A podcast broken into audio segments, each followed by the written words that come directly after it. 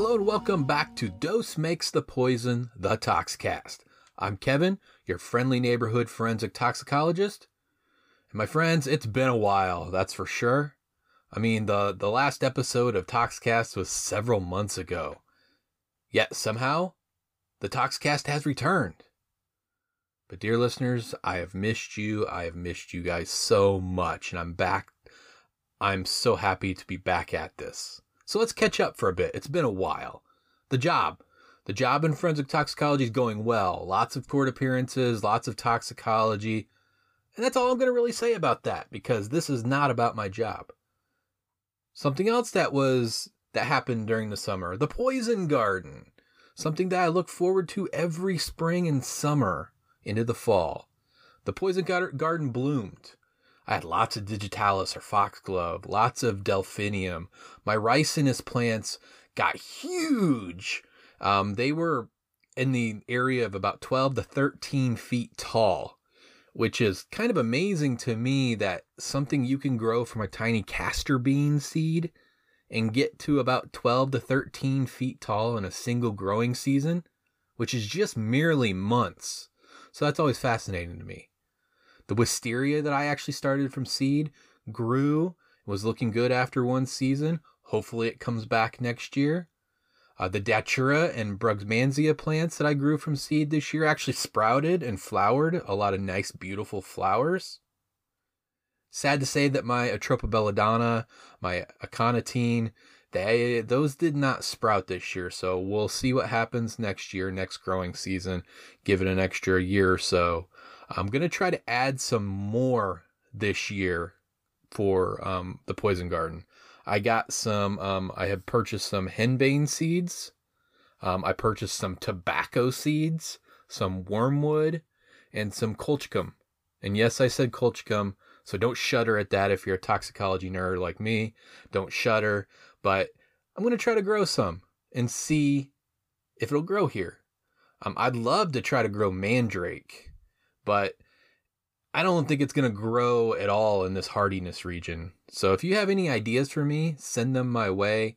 I live in um, hardiness zone five, so in the Midwest.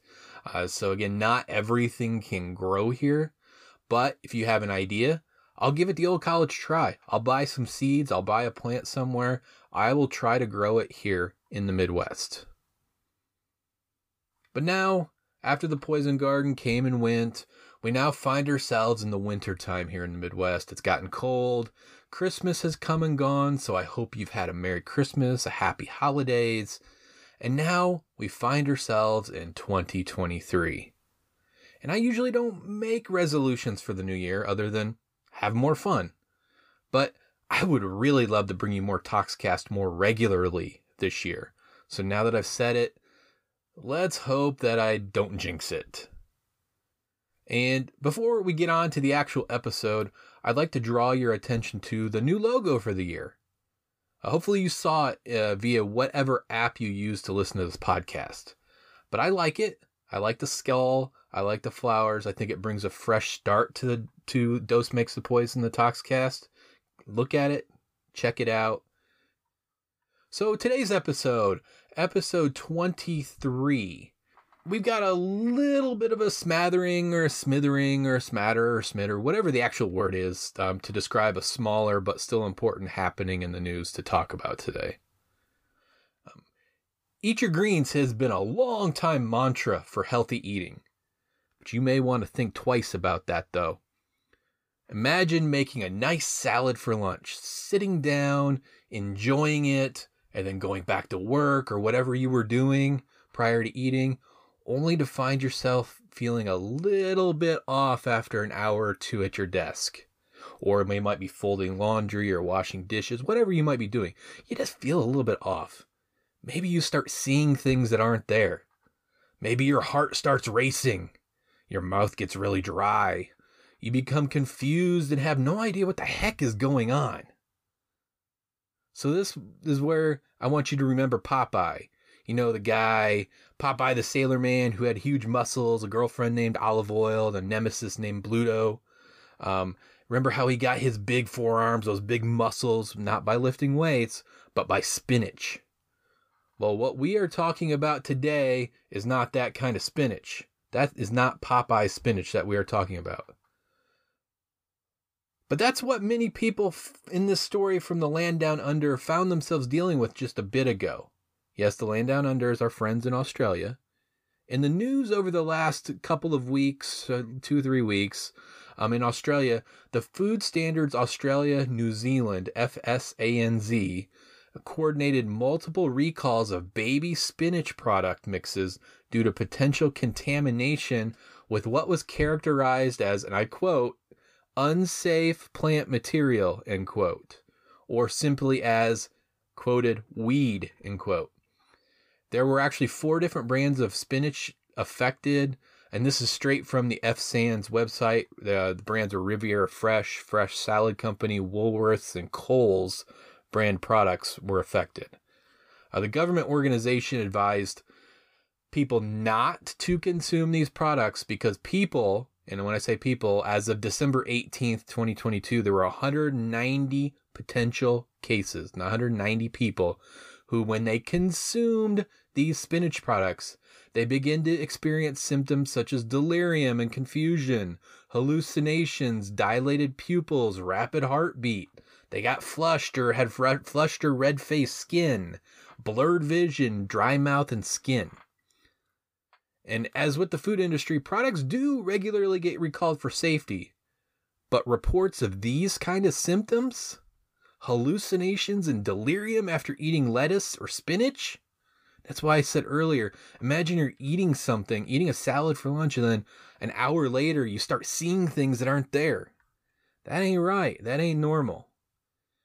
So, if you do follow toxicology or you follow this podcast, you'll recognize those symptoms pretty much right away. Um, I'll pause a second, let you think about it for a second, and if you want to guess what we're talking about. Sounds like an anticholinergic substance, right? Well, what grows in the wild that may cause this issue? I already said its name at the beginning of this podcast. So just if you can go back to the beginning of this podcast, just think about it. I already said the name. Well, Riviera Foods actually released more information a couple of weeks ago that the contaminant was indeed a weed that they call thornapple. Thornapple is a common name for the plant Datura stramonium. And I mentioned Datura earlier in the show when I was talking briefly about my poison garden. Datura stramonium is also recognized as Jimson weed. So let's talk about Datura for a moment. Datura itself is a genus of nine species of poisonous plants belonging to the nightshade family. Datura inoxia and Datura stramonium are probably the best well known to us here in the United States. As we said, they're commonly named thorn apples or Jimson weeds or devil's trumpets, but they can be referred to by other names, um, including moonflower or hell's bells. So just think of the ACDC song. Um, it can be called stinkweed or loco weed or ditchweed or devil's snare or even Jamestown weed. It can grow as a weed in places, particularly from the northeastern United States down to Texas. And it is a plant, again, that I have already said that I have in my poison garden. If you've seen this plant before, people do grow this. It does produce some very pretty flowers. The flowers typically point up from the plant, hence the name for it also being devil's trumpets. The flowers are um, typically white or purple in color. The plant itself has a prickly, spiky seed pod that um, at the end of its, their life cycle in the fall months, they will split open and they'll release thousands of tiny black seeds. Um, I'll po- I'll actually post a picture of one of my Datura plant flowers on social media. So if you don't know what they look like, you can see what pretty flowers they actually are because they're really cool flowers. So when we're talking Datura, all, all parts of the plant can be toxic, but the areas of most concern are the flowers and the seed as they contain tropane alkaloids, atropine, hyoscyamine, and scopolamine. The leaves typically contain about 0.2 to 0.45% of those alkaloids. Out of all of these compounds that you just heard, the atropine, the hyoscyamine, and the scopolamine, you've probably most likely heard of atropine before because um, it, in pop culture and media and things like that, um, it, it's become a, an infamous name or a more famous name of Atropa belladonna, otherwise known as deadly nightshade. Atropine's chemical formula is C17H23NO3. That's a molecular weight of 289.3 grams per mole. Hyoscyamine is the L isomer of atropine, so it shares the same chemical formula and molecular weight. It's just the L isomer of atropine. Scopolamine's chemical formula is C17H21NO4. Its molecular weight is 303.3 grams per mole. So, atropine, hyoscyamine, and scopolamine act as anticholinergic drugs. That is, they inhibit the parasympathetic nervous system, and they do this by blocking the binding of acetylcholine to the muscarinic acetylcholine receptors in neurons. If you're reading something, you might see these receptors abbreviated as MACHRS. Um, I like to call them MACRS. Um, but these compounds act as antagonists of that muscarinic acetylcholine receptor. So, when you think about the parasympathetic nervous system, it's responsible for the movement of smooth muscles of the GI tract, gastrointestinal tract, the urinary tract, the lungs, the sweat glands, I mean, otherwise typically thought of as rest and digest. That is, a slowing of the heart, increased rates of digestion, urination promotion, narrowing of the airways. You can think about what happens when these receptors are blocked. And the best way to think about that is the mnemonic blind as a bat, mad as a hatter, red as a beet, hot as a hare, dry as a bone, the bowel and bladder lose their tone, and the heart runs alone, which describes the overall effects and toxic, toxidrome of these substances.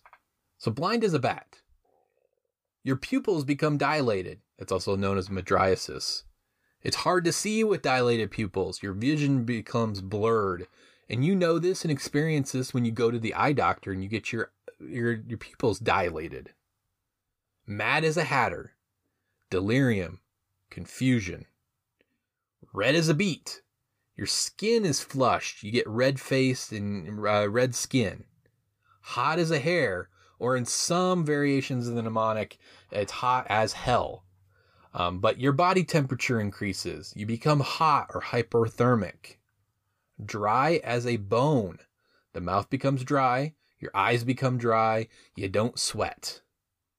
The bowel and bladder lose their tone.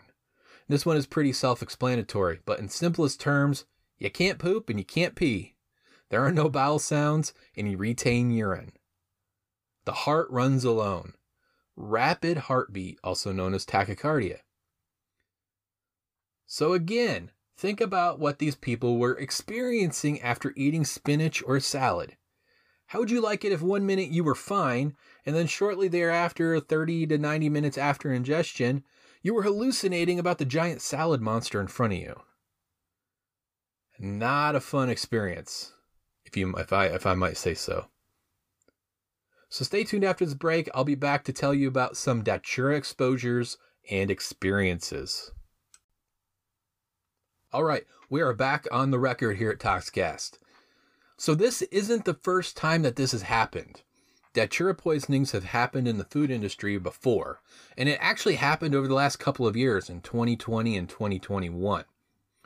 So if you look at news reports, um, a news report in Euronews from July 2020 in eastern France, a family of four people wound up in intensive care after eating what they believed to be spinach. The story goes that they thought they had grown something called tetragonia, otherwise known as New Zealand spinach, for which they had bought seeds from a botanical shop. The year prior, they planted them, but it didn't sprout. A year later, present time, they sprouted. The family assumed it was Tetragonia. Unfortunately for them, it wasn't Tetragonia, it was Datura. They ended up in the hospital in intensive care and they did survive with the hospital's help. In scientific literature, a Plakova et al. reported anticholinergic poisoning associated with frozen spinach um, in the 42nd International Congress of the European Association of Poison Centers and Clinical Toxicologists. That's a mouthful, um, but EAPCCT, uh, in the May 2021 issue of the Clinical Toxicology Journal. So they reported some poisoning with frozen spinach. And that report the authors noted that there was an increased number of toxicological consultations at the poison centers around Easter after consumption of deep frozen spinach puree sold in stores in Slovakia. The most commonly reported symptoms from those poison centers, as you guessed it, tiredness, dizziness, dry mouth, mydriasis, blurred vision. Many people also reported confusion, disorientation, and hallucinations. Symptoms occurred one to two hours after ingestion is expected and disappeared within about 48 hours. The Slovakian State Veterinary and Food Administration tested the potentially contaminated frozen spinach samples, and they did confirm the presence of atropine and scopolamine in those products. So they actually concluded that the datura grew with the spinach in the field as a weed, and then it contaminated the spinach due to insufficient entry and exit controls, aka the company doing the farming and harvesting didn't have good quality control on their product, which is unfortunate. If you search more scientific literature um, you will find many other instances of datura poisonings over the years, some intentional, some unintentional. Um, the these sort of food poisonings and contamination that we just talked about are unintentional. They did not go out and seek out datura to eat. It got into their food supply on accident. But you do run across intentional poisonings, meaning people know that they are ingesting datura, and they are ingesting it for the effects. So, all the way back in 1979, uh, et al. published a case report series in the Pediatrics Journal regarding Jimson or loco weed abuse in adolescents. They did a three year study where they described 29 patients who were hospitalized because of intentional ingestion of Jimson weed. 22 of the 29 were males, we see this all the time in toxicology as a side note. Males tend to do dumb stuff at a higher rate, and it seems that's the case, but maybe that's just a- anecdotal, but I've seen that from many other people and many other reports. Males do dumb stuff at higher rates. Anyways, all patients in this uh, report reported mydriasis, hallucinations, and disorientation. In most cases, tachycardia, dry mouth, and eyes and flushed hot faces were also observed. In Morbidity and Mortality Weekly Report, or the MMWR in 2003, it was reported that during October 11th to November 20th of 2002, the Cincinnati Drug and Poison Information Center was notified of 14 children in the Akron Cleveland area who became ill after intentional exposure to Datura inoxia seeds. They either ate the seeds or they brew them in a tea and drink the tea. Of the reports, 86% were male. Again, just anecdotally, because males seem to do dumb stuff more often. And the age range was 12 to 19 years old. So pretty young people. All 14 people um, uh, reported the hospital with dilated pupils, tachycardia, hallucinations, and urinary retention. The symptoms again lasted for about 24 to 48 hours and then resolved itself with only supportive care in the hospital with benzodiazepines. A little bit more recent, in 2007, Diker et al. reported a case in the European Journal of Internal Medicine detailing two datura poisoning cases. And these were linked cases. In the first case, a 21 year old man was found unconscious in a park and brought to a hospital. Upon admission, his body temperature was hot, hot, hot 40 degrees Celsius. So that converts to 104 degrees Fahrenheit for any heathen who refuses to use Celsius these days. Um, his blood pressure was 90 over 60. He had a pulse rate of 140 per minute. So again, hot, fast heart rate. His eyes were dilated, his mouth and skin were dry, bowel sounds were diminished, neurological exam was significant for a coma when not responding to pain. He was given supportive treatment. He regained consciousness a few hours later. Upon consciousness, he was able to kind of regain his mental status and he was able to talk. His pupil dilation improved.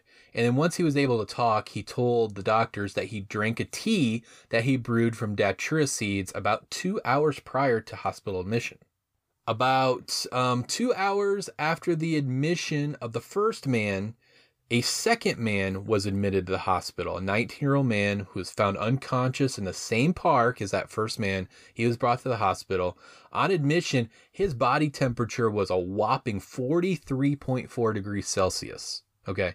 Again, for the heathens doing the, ca- the calculations and conversions, that's 110.1 degrees Fahrenheit. A body temp of 110.1. His blood pressure was 130 over 90. His pulse rate was 160 per minute. Again, skin and mouth was dry. He had sunburns on his face, his body and body, indicating that he had been exposed to sunlight for quite some time.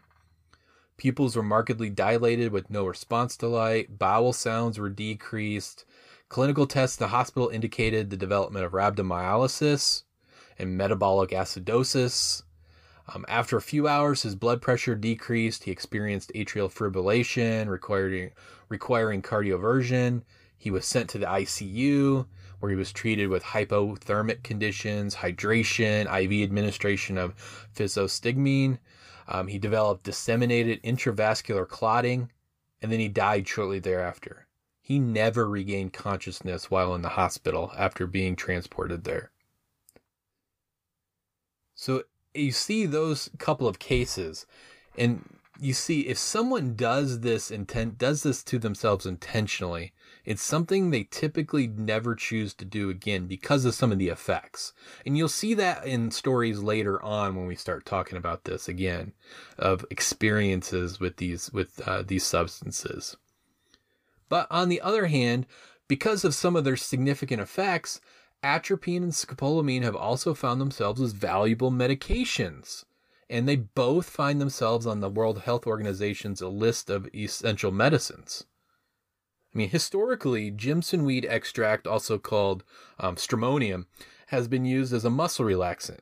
It was used in cigarettes for as- asthmatics. It was used as a palliative medication for hemorrhoids. If you look at back at other uses, it was also actually used to treat rabies at one point. I didn't mention this earlier, but it fits in really well here. I actually I started a collection of old poison bottles and medications, and right now I'm staring at a container of Dr. Wetzel's powder right now on my shelf right in front of me when I record this. I'm not sure if you ever heard of this stuff, but it was a medication made by Myers Laboratories. Um, this was a powder sold for, and I quote, temporary relief of paroxysms of asthma. The, the powder itself contains 42.02% powdered stramonium leaves and powdered lobelia herb, which is a different plant, not datura, that contains the alkaloid lobeline. The instructions on the container say to burn from one half to one level teaspoon of powder in a saucer, close the eyes, inhale the smoke through the mouth by full, deep breathing. And it says good results are obtained by inhaling through a funnel. I'll actually post a picture of this product on social media as well, so look out for that if you've never seen Dr. Wetzel's powder. It's a neat um, old medication, um, and it's a pretty cool thing. Um, but yeah, it's it actually was used for asthma back in the day. But in in modern pharmaceuticals, uh, in medicine, atropine is typically given intravenously. It's given intramuscularly. It can be consumed orally or via the eye. It's commonly used to treat bradycardia and can be used to dilate the eyes by causing mydriasis. Uh, can also be used as a pre-anesthetic medication to reduce uh, salivary and bronchial secretions. So just think of its effects. and it, what it does. A scopolamine can be taken by mouth, subcutaneously. It can be taken in the eye, intravenously, via um, probably most famously a transdermal patch. Uh, it's commonly used to treat post-operative nausea and vomiting, motion sickness, seasickness, gastrointestinal spasms, renal spasms, uh, IBS or um, irritable, irritable bowel syndrome, uh, bowel colic, uh, the symptoms of Parkinson's, as well as eye inflammation. Um, typical treatment for poisoning. I typically don't talk a lot about treatment, but I already mentioned the quote unquote antidote for anticholinergic poisoning. Um, but typical treatment when someone comes to the hospital for these things, I'm not a medical doctor. I've only read about this these things. But typical treatment for poisoning with these sort of substances includes de- decontamination and supportive therapy. So gastric lavage, activated charcoal, then they have fluid replacement. Uh, benzodiazepines may be given in cases of severe agitation and seizure. Beta blockers may be given for as a treatment for tachycardia. And as I already mentioned earlier, uh, physostigmine is considered an antidote to atropine or scopolamine poisoning. And um, physostigmine is a substance that is an acetylcholinesterase enzyme inhibitor. So basically, that medication will block the breakdown or metabolism of acetylcholine in the neuronal synaptic cleft. And that blockage allows for the concentration of acetylcholine to increase at the postsynaptic membrane, which then allows for displacement of the anticholinergic substance from the receptor site. And that essentially reverses that toxicity.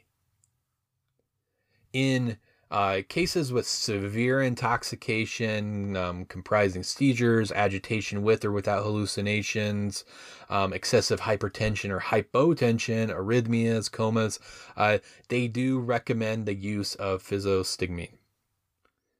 Uh, typical doses of that are 1 to 2 milligrams given intravenously and then repeated administration every 30 to 60 minutes until there's some sort of clinical improvement. I do recall a recent portrayal of datura poisoning in pop culture.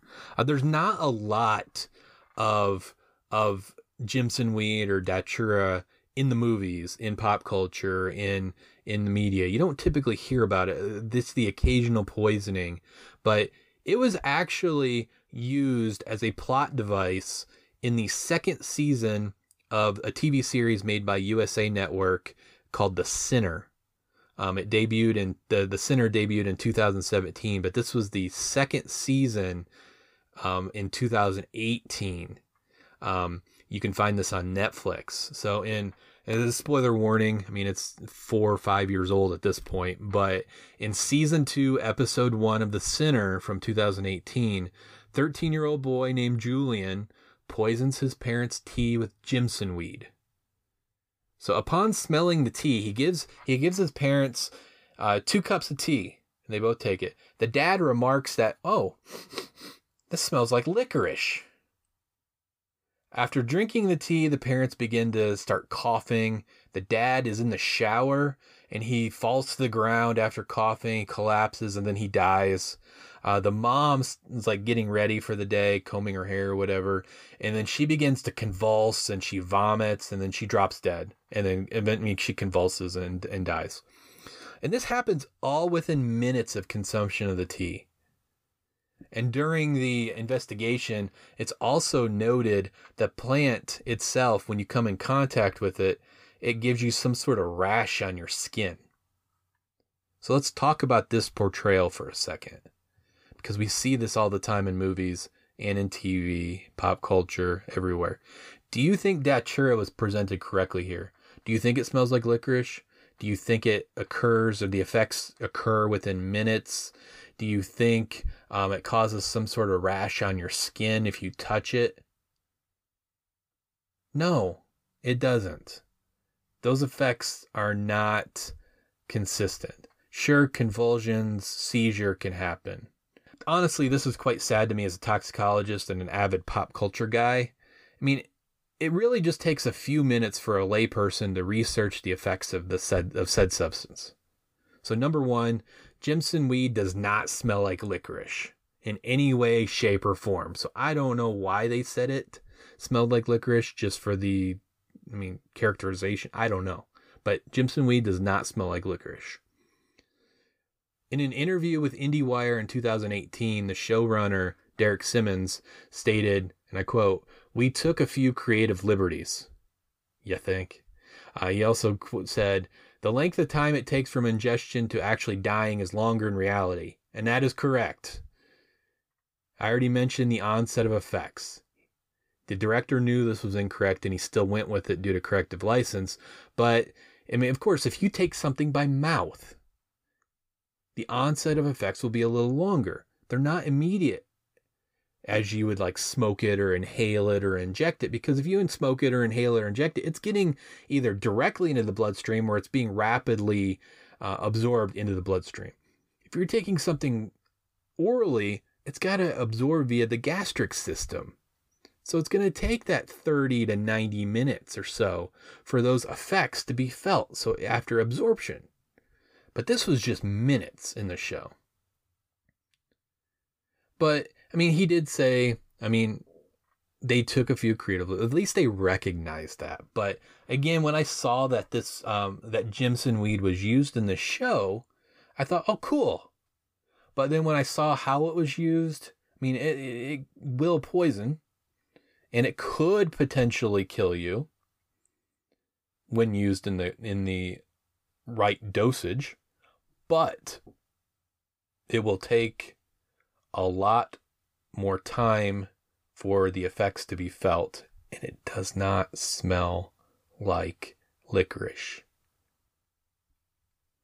so that was fictional. I get it. I get it. I get it. I mean, creative license was taken with the effects. I get why, but it still makes me a bit sad they chose that route to misrepresent a substance. I mean, it's TV, and what they showed on the TV episode was good drama. But people, directors, producers, if you ever want a toxicological consult, a chemistry consult, I'm available for that. I will talk to you. Hire me. I will let you know if your drug or your chemical or the science, the chemistry or the toxicology that you're using in your series is correct. But that's fictional, like I said. If you want real life experiences, real life, one good place to read about those said real life experiences with substances is the Erowid website. And not surprisingly, dear listener, some of the reported trip experiences with Datura especially bad trips, are pretty wild. Um, so I'm going to end this episode with reading of two of those bad trip experiences from Erowid.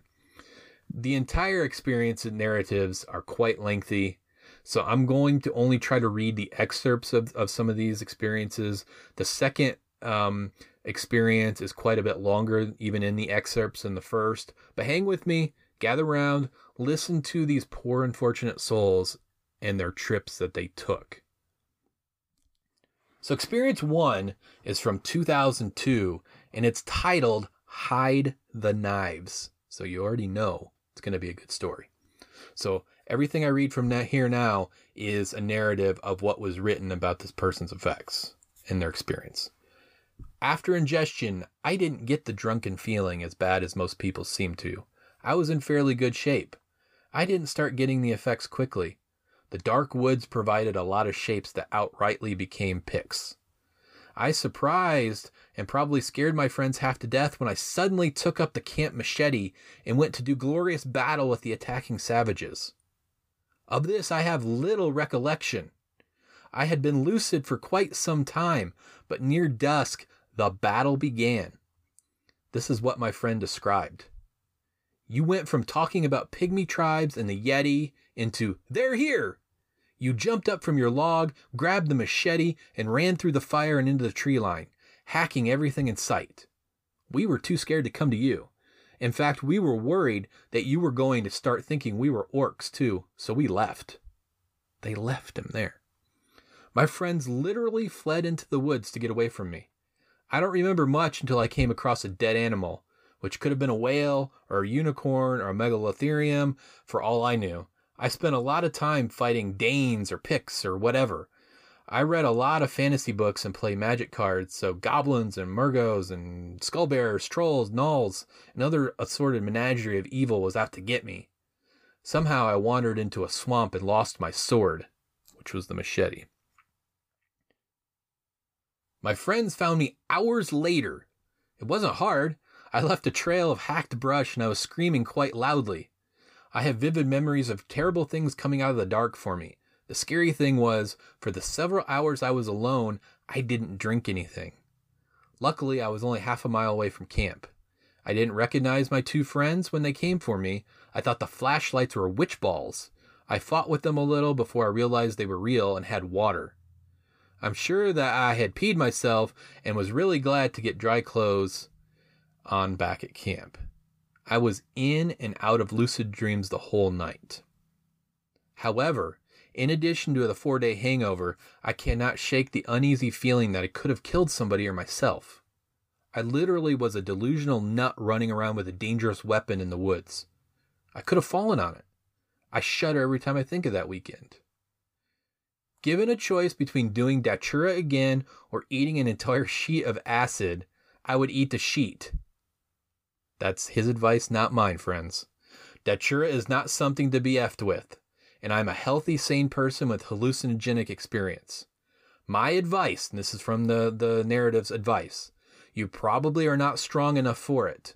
And if you are better, if you are, you better not have a violent bone in your body or you can flip out easily have sober sitters, will absolutely not permit you to be anywhere near dangerous places or objects. Or just don't do it because the hangover sucks and it really isn't all that fun. So that was experience one. Kind of crazy. Kind of crazy. Experience two is from 2011 and can be found on the Erowid website as titled Clawed by a Giant Eagle. And this one's really long. So I, I mean, I took about half of it. Uh, Ricky bought eight Datura seed pods with him, each containing of between eight, 80 to 100 seeds. Since there were four of us, two people would have to babysit, while the other two could pop some seeds. So these people are a little bit more responsible. They have some trip sitters, they have some sober people, and they have some people that are going to become intoxicated. 7 p.m. I opened two seed pods, one for me, one for someone else. We swallowed down the seeds.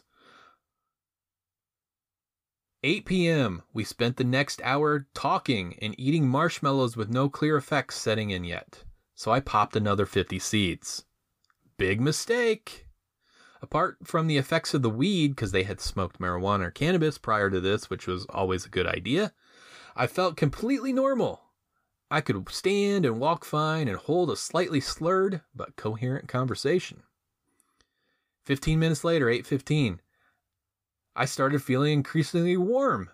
Despite it being a chilly night, my body was radiating a huge amount of heat. And this is when the hallucinations started. I felt like I was sunbathing, though it was dark. I felt the sun envelop my body and drizzle it with golden rays of warmth. It felt divine. Everything was warm, loving, and inviting. Apparently, by now, I was down to my bra and knickers. My heart rate increased dramatically. I knew it was kicking in. 9 p.m., 45 minutes later. I was smoking a spliff which didn't exist and dropped it. So I crawled around looking for it, to no avail. I figured it must have somehow fallen through the floorboards of the porch, though that was technically impossible, I stepped off the porch and lay on the grass below, gazing at the stars. I felt like me and the stars were one. We were the same. I don't know why, but I particularly remember this feeling of belonging with these giant balls of burning gas. To me, they were tangible diamonds in the sky, and I was too. I could see for billions of miles in the, into the sky. It was an enormous eternity of stars and patterned clusters.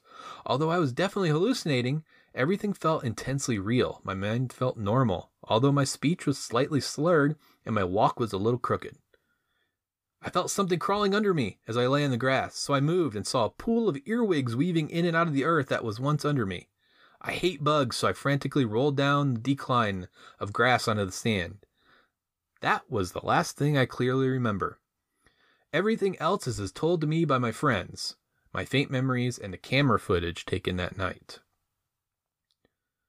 This is also where things started going wrong. I felt insatiable thirst, and I like I was stranded. I was yelling out for help, but only a mumble of jumbled words came out. I wasn't making any sense. I spent a good hour playing in the sand, throwing shells and rolling around. I picked up sand with my hand and watched it drop. I was mesmerized by sheer awesomeness. I vaguely remember feeling like I was in a desert, and I felt intense fear and paranoia. Nothing seemed safe. The sun still felt as if it was beaming down delicious rays of heat. I was crawling on the sand, thirsty, desperate. I remember hearing sharp, loud noises. I needed water. I needed to pee. I needed to throw up. I needed to get out of this horrible, desolate place. I could only see things that were around 10 meters away. Everything else faded into bright light. I still have flashbacks and experience this at times. Felt like hours and hours had passed, but it was actually only 20 minutes. I don't know what went on in my head during that time, but it was frightening. I remember images of red giant bolts, far larger than a house, Thirty meters from me, the ocean roared. I heard the sound of water and I wanted to run towards it, dive into this pool of infinity and swallow water forever. Without warning, I snapped onto my feet, ran like a bullet, dodging obstacles which didn't exist. Friend was only 10 or so meters away when I suddenly jolted. I heard heavy, loud footsteps behind me going faster than me. To me, the water was safety. I was being chased, and the water was only chance my only chance of survival. I managed to run into the shallows of the water where I felt sharp claws dig into my bare flesh from behind and force me onto the wet sand behind me. I must have thought it was a giant eagle or vulture because I kept screaming at my friend, calling him a stupid bird, and trying to grab his beak and hold it shut. I was moving frantically, trying to escape his grasp, but I couldn't. He lay on top of me, holding me down for 30 minutes.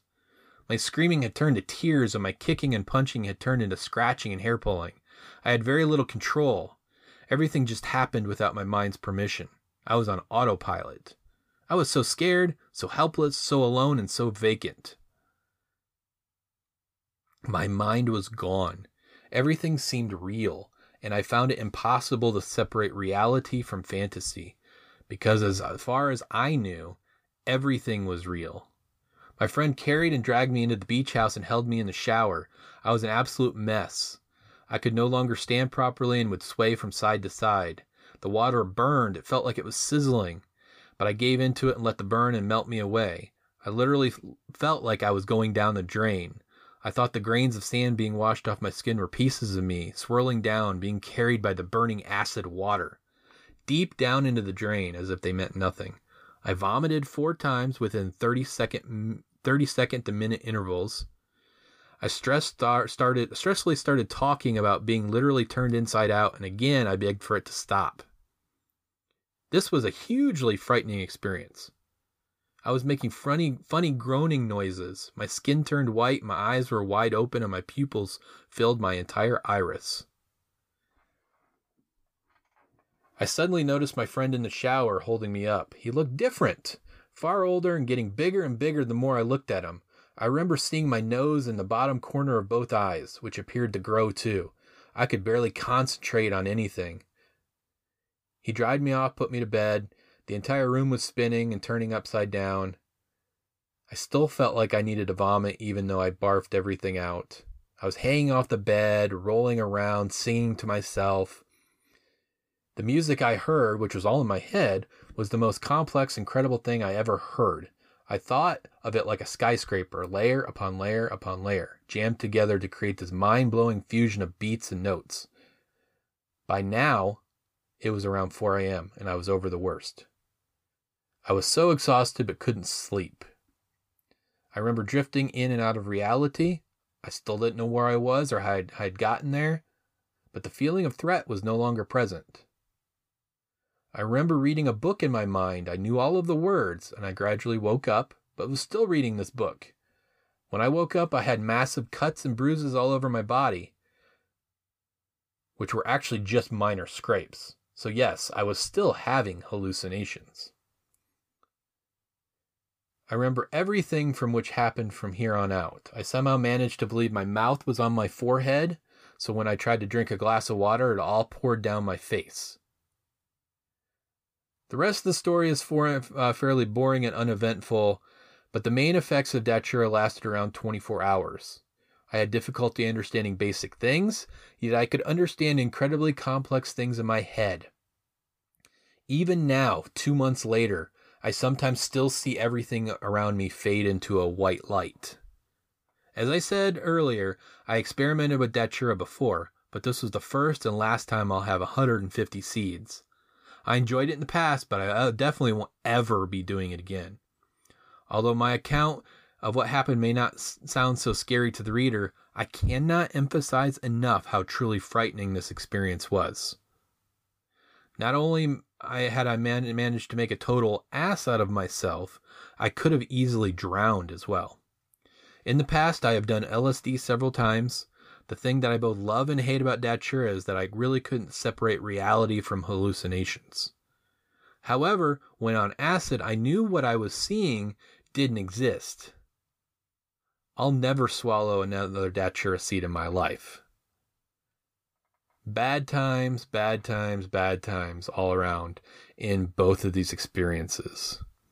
You can read a whole ton more over on Erowid. That's a great site for things like this.